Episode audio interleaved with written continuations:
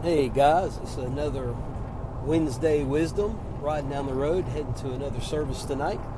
Just wanted to take a couple moments and to challenge you tonight or and uh, whenever your next ministry time is to look for the students that you maybe need to be having some strategic conversations with.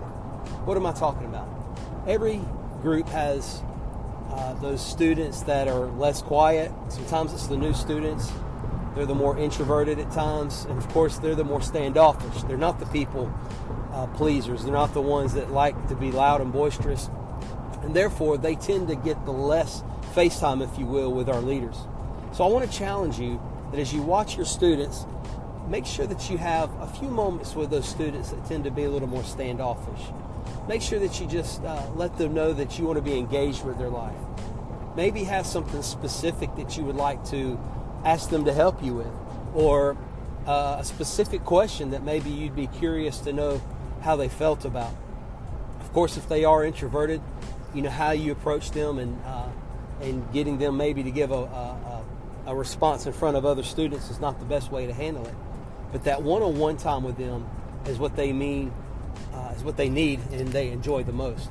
Uh, in my family, my wife and uh, my son, pretty introverted and uh, they're not the ones that like to be called out. However, when you have a one on one conversation with them, they love that time together. It's quality time to them. They see that you're looking at them, they feel more engaged. And I promise you, you'll get more out of that conversation when you kind of pull someone off to the side and just focus on them. Strategic conversations need to happen every week in our ministry. We need to find these students and make sure that we are making time for them.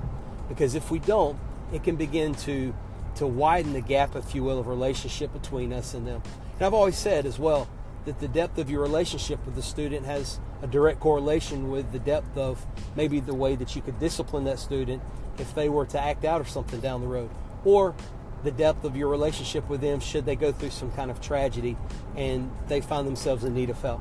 So make sure you have these strategic conversations. These are conversations that you're going to have to go and search out yourself.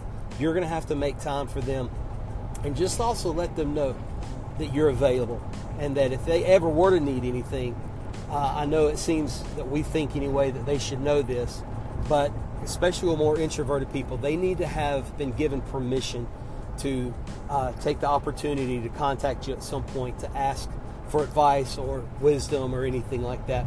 So just make sure that you have these strategic conversations. Let them know that you care for them.